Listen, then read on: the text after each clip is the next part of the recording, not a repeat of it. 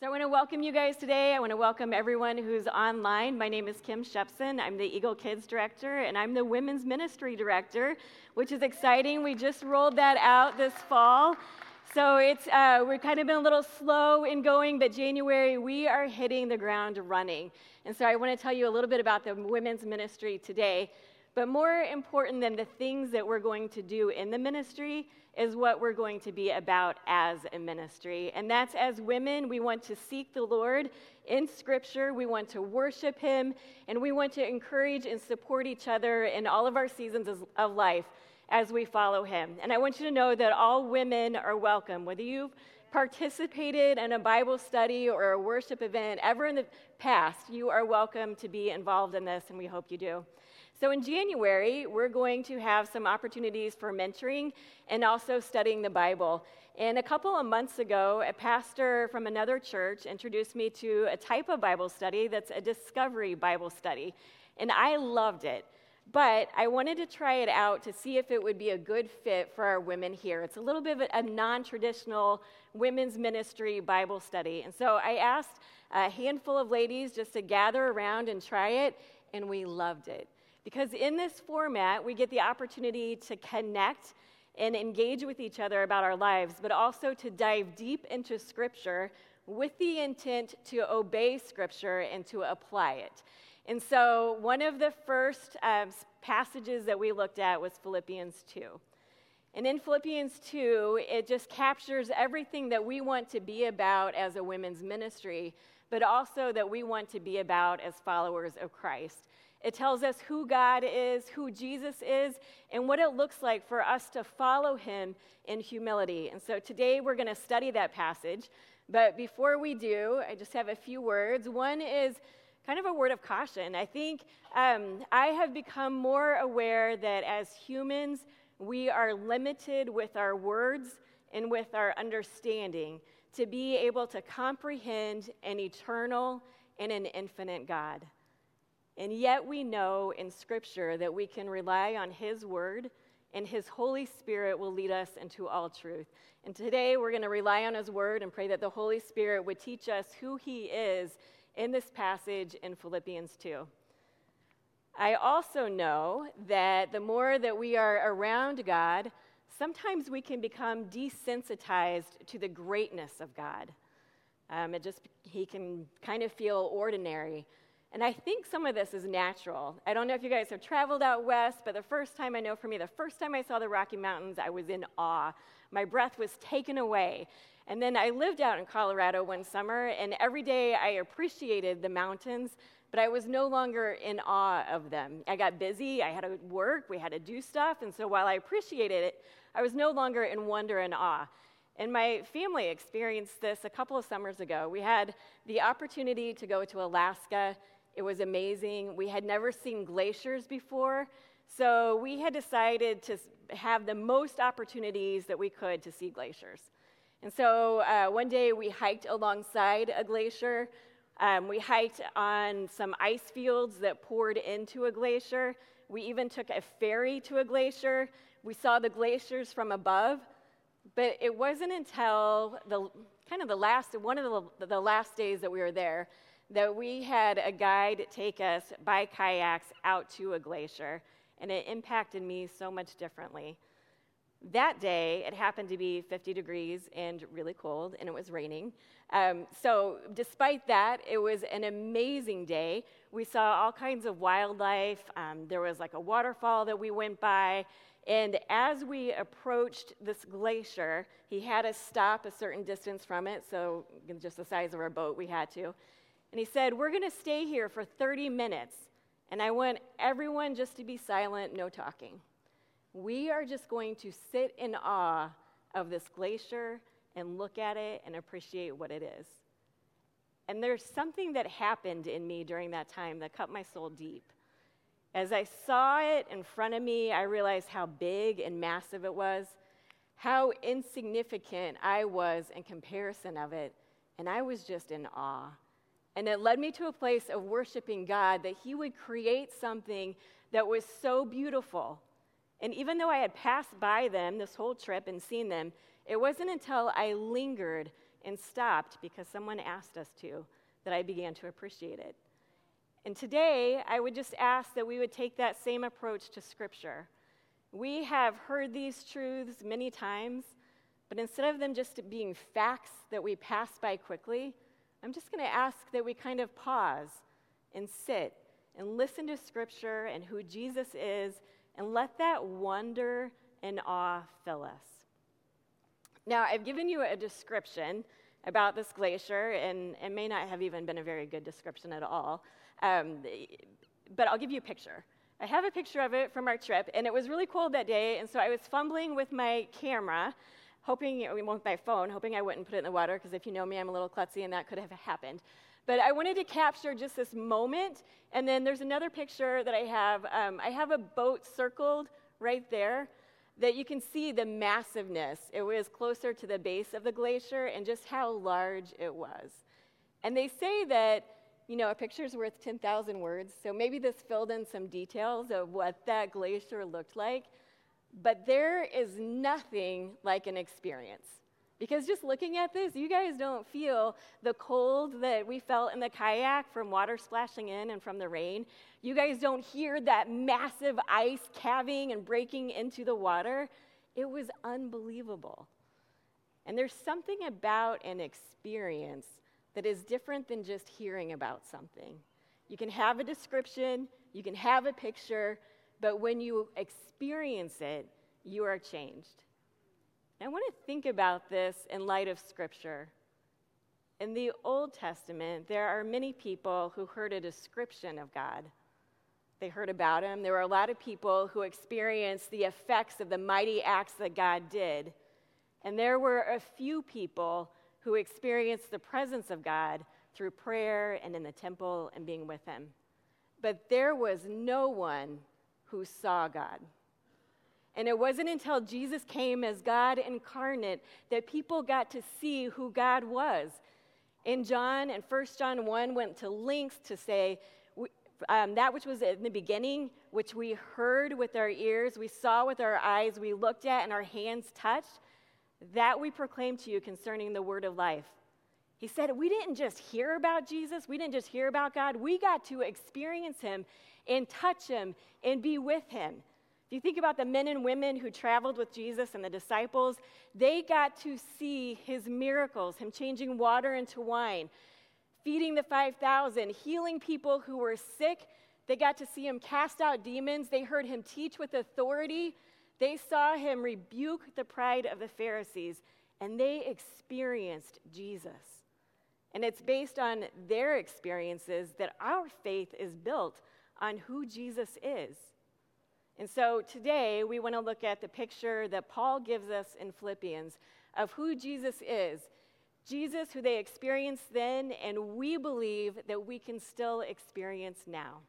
And so before we open it, kind of to give you a little background in the context of Philippians, we know from the book of Acts that when Paul went to Philippi, he went there and he went to a place where he thought the people would be praying, and he found a group of women there. And in that group was Lydia. And the Scripture says that Lydia believed and was baptized, and then later the church was held in her home. And the Philippians supported Paul in his ministry financially, and later Paul writes them this letter from his prison to the Philippians. And so Paul gives us this high call to humility and to who Jesus is as he writes to the people at Philippi. So if you open your Bibles, you'll also see it on the screen. I think the host online can show you where the Scripture is, and it's in your notes. In Philippians 2, 1 through 4, let's read that together. It says, therefore, if you have any encouragement in Christ, if any comfort from his love, if any fellowship with the Spirit, if any affection and compassion, then make my joy complete by being like-minded, having the same love, being united in spirit and purpose.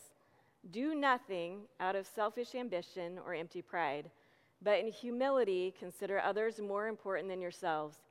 Each of you should look not only to your own interest, but also to the interest of others. At the beginning of this, Paul he appeals to their experience with Jesus. The people in Philippi, they did not walk with Jesus. He appeals to their experience with the risen Jesus, the Jesus who has given them encouragement and comfort. And then he calls them to being united in humility together. And I think we can all attest to this goes against everything in our nature. We are prone to vain conceit, selfish ambition, always trying to secure our own safety, help us to advance, make it so that other people might serve us. That is how we are wired, and our culture only affirms this. We are encouraged to do everything for our own advancement so that we can get ahead in life. And as I was thinking about this passage, I was convicted about my own family, because I think in my family we do a lot to tell our kids about using all that God has given them for God's glory, that they need to invest their time and their talents well, that they need to work hard and be faithful stewards. But often we talk about it in the context of bringing God glory, and I think the understood might be so that your family can benefit from it one day. We don't go on to say, for the benefit of others, you need to invest your time and all that God has given you. And so for you, for thinking about it, as you think about this passage, and I left a place in your notes, what keeps you from looking out for the interest of others in humility? I was also convicted that for me, my schedule is really tight. I think it's filled with a lot of good things. I think it's filled with caring with people.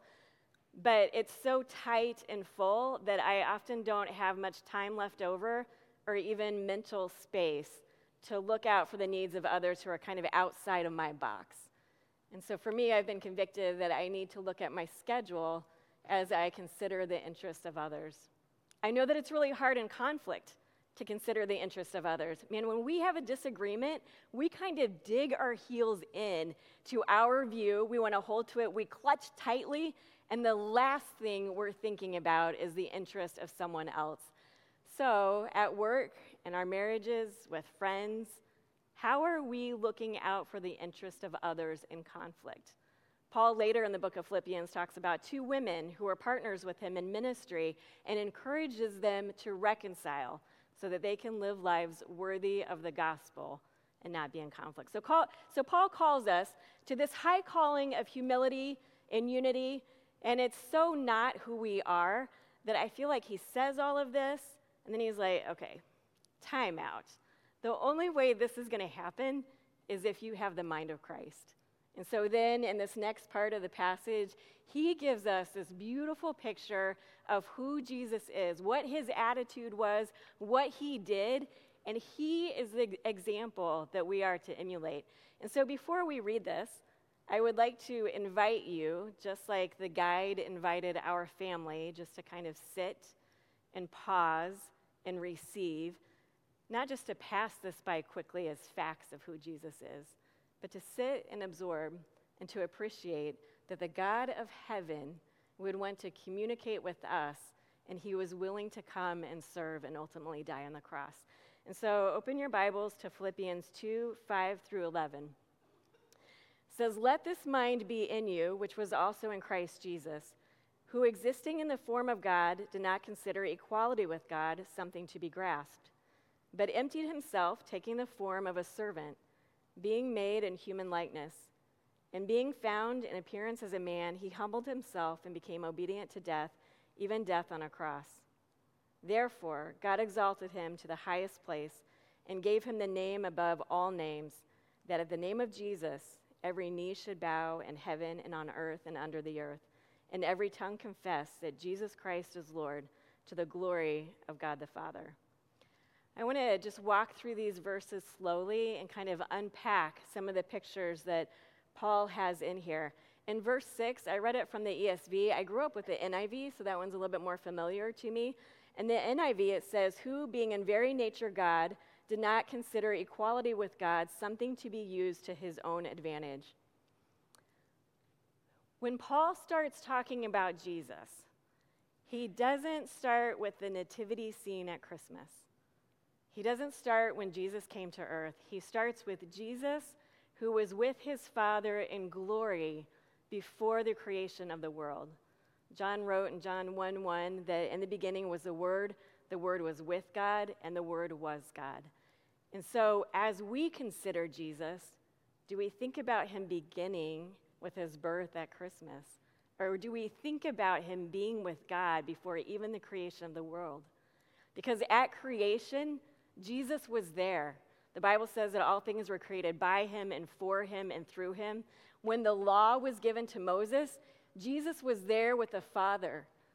When Ezra rebuilt the temple and Nehemiah rebuilt the wall, Jesus was there with the Father from the very beginning. He existed with the Father in glory before coming to earth. And it says that Jesus was in very nature God. Hebrews 1:3 tells us that Jesus is the exact representation of the Father, and Colossians 1:19 says the fullness of God was in him.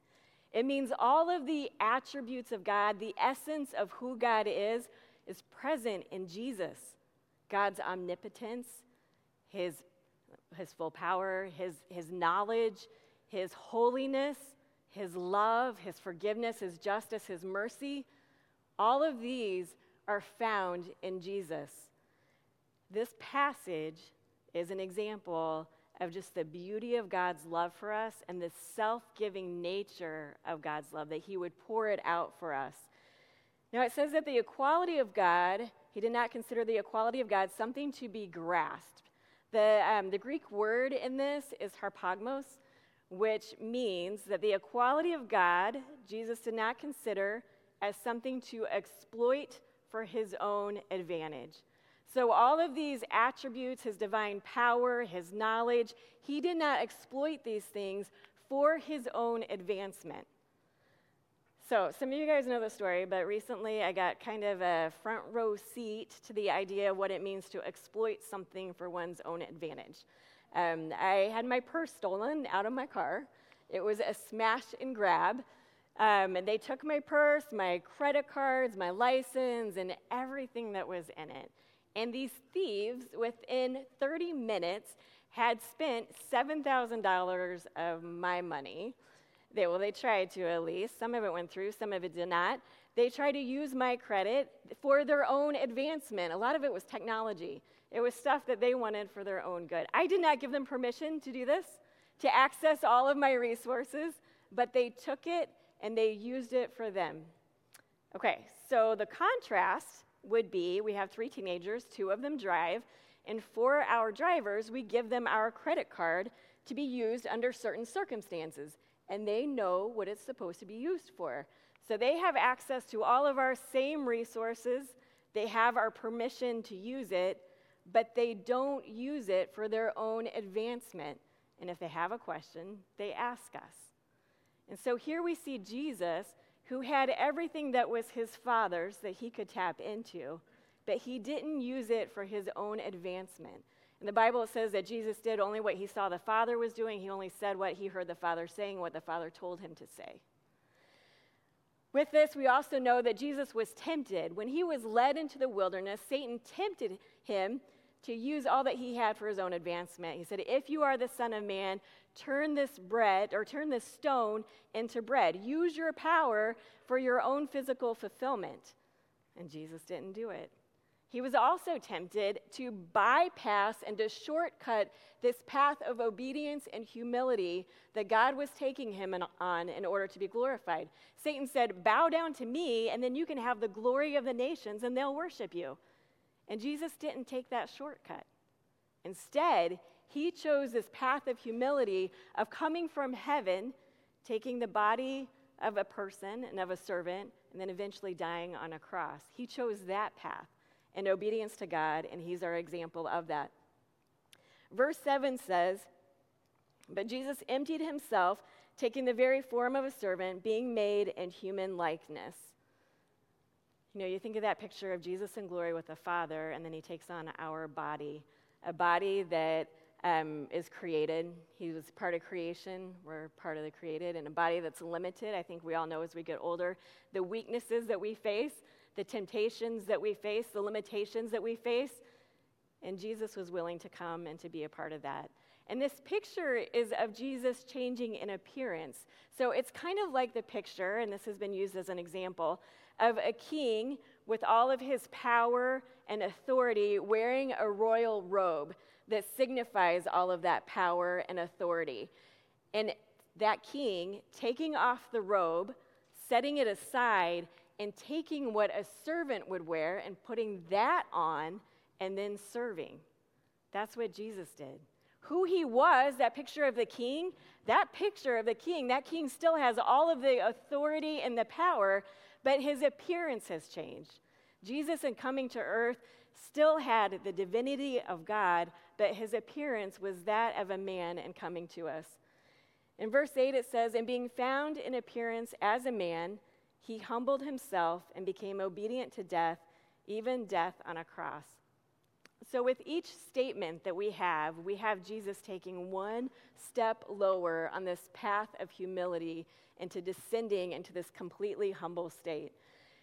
The one who gives life, who is part of creation, was willing to experience death.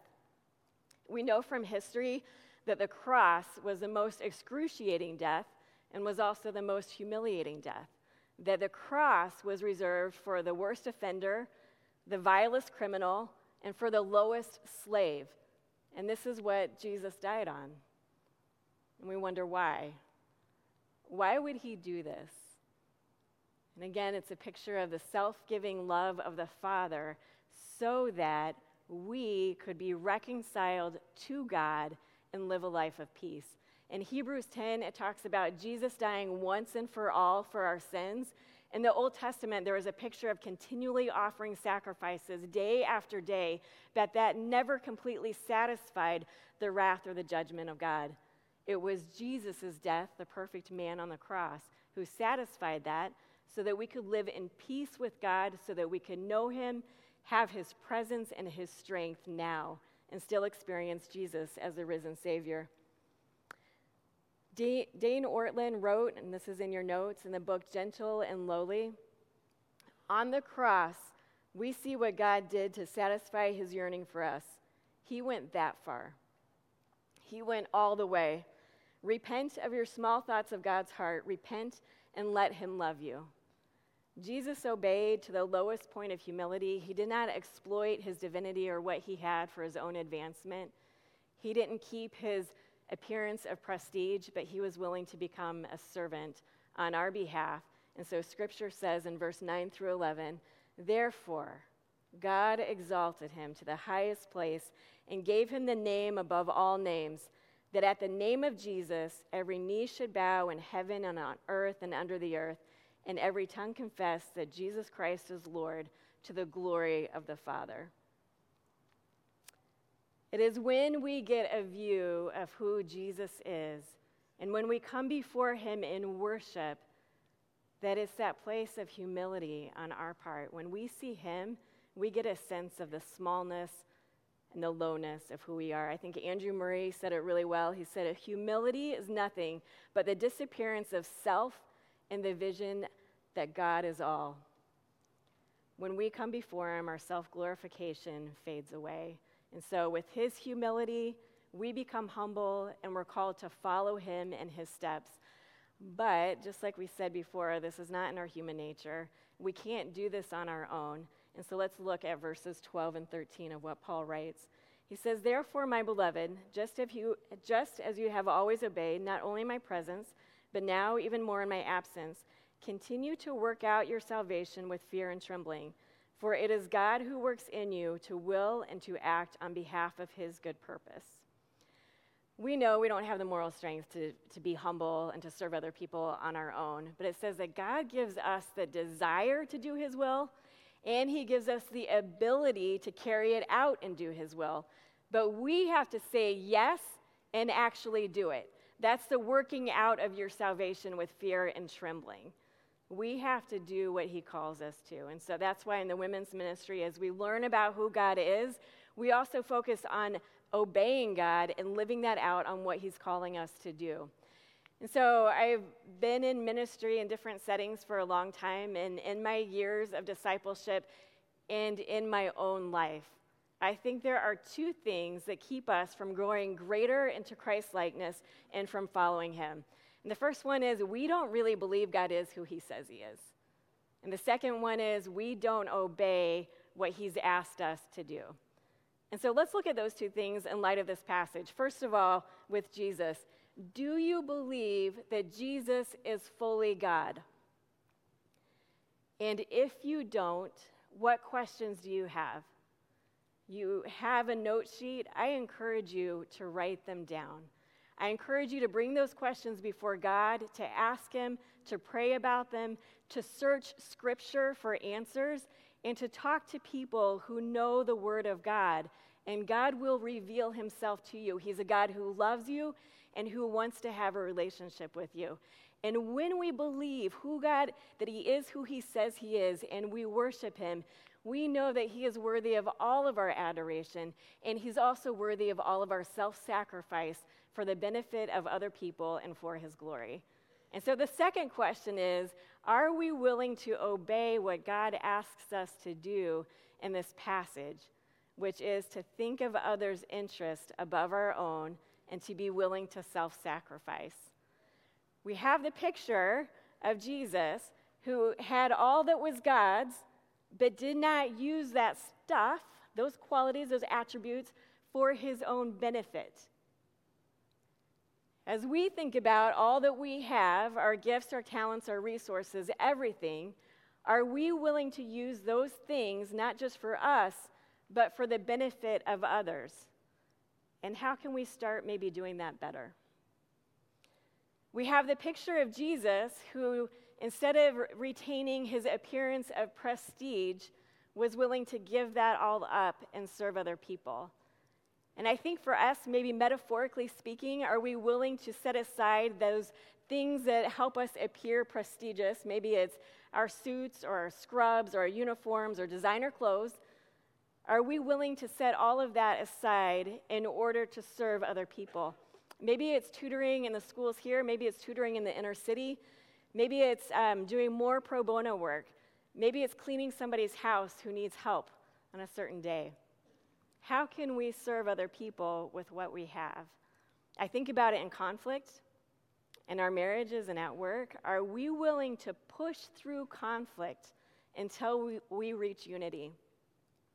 For our students, think about at school how Jesus was willing to kind of descend that ladder to be completely humble. Students, are you willing to go down that ladder of status to someone who in the back of your head, you wouldn't say it out loud, but you might think is below yourself? Are you willing to befriend them and help them and to serve them? And as I think about it for parents, I think, in my opinion, we always have our kids' best interest in mind. From day one, we are living for our kids' best interest. However, I'm convicted by, after we have a picture of what that is, are we getting to know our kids well so that we can continue to have their best interest in mind and know who they are so that we can form that picture of what that best interest is? So as we look to Jesus, are we willing to believe he is who he says he is? And are we willing to obey what God has asked us to do? At the beginning, I told you about, kind of this trip to Alaska that was amazing. I described it to you. I showed you a picture of it. But there's nothing like experiencing it, because you can't hear that sound. You can't just be in that amphitheater. There's just nothing like an experience to understand. And the disciples in Jesus' time got to experience him, to know who he was. But we believe that Jesus rose from the dead, that he's at the right hand of the Father interceding for us, and that we can still experience him today. We can know his love, his goodness, his peace, his support, his strength in times of need, that he takes care of us. And so this is what Jesus is inviting you into.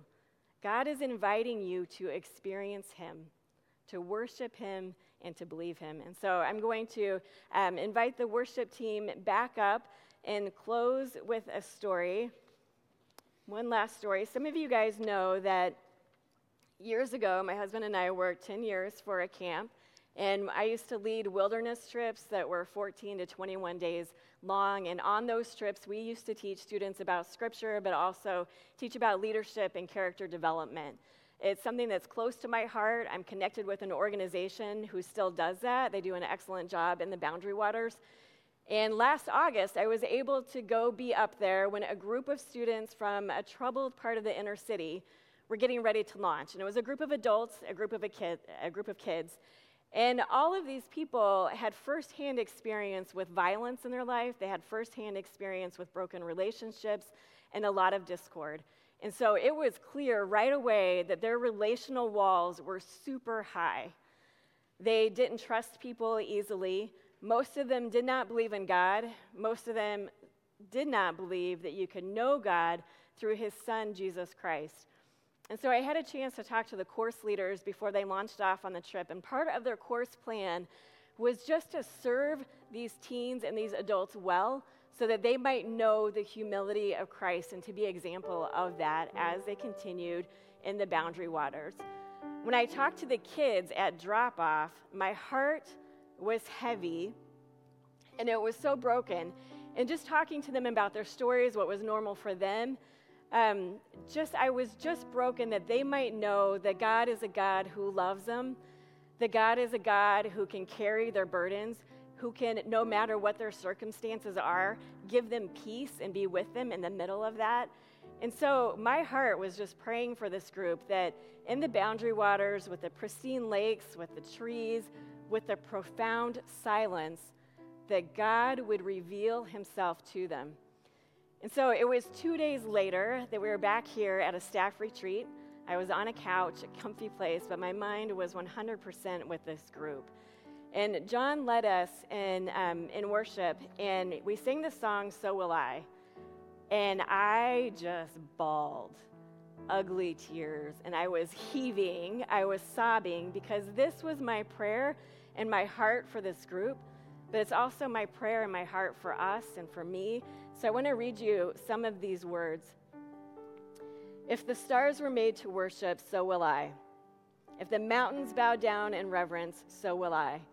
If the oceans roar your greatness, so will I. For if everything exists to lift you high, so will I. If the wind goes where you send it, so will I. If the rocks cry out in silence, so will I. If you gladly chose surrender, so will I. I can see your heart 8 billion different ways, every precious one a child you died to save. If you gave your life to love them, so will I. And so that's my prayer for us this morning, that the God of creation, we would know that he came to sacrifice for us, and today that we would choose to bow down and to worship Jesus Christ as Lord, that we would serve others in humility because Jesus is the one we serve. And when we capture a picture of who he is, that's what we long to do, is to serve him and to serve others, because he is worthy of our praise.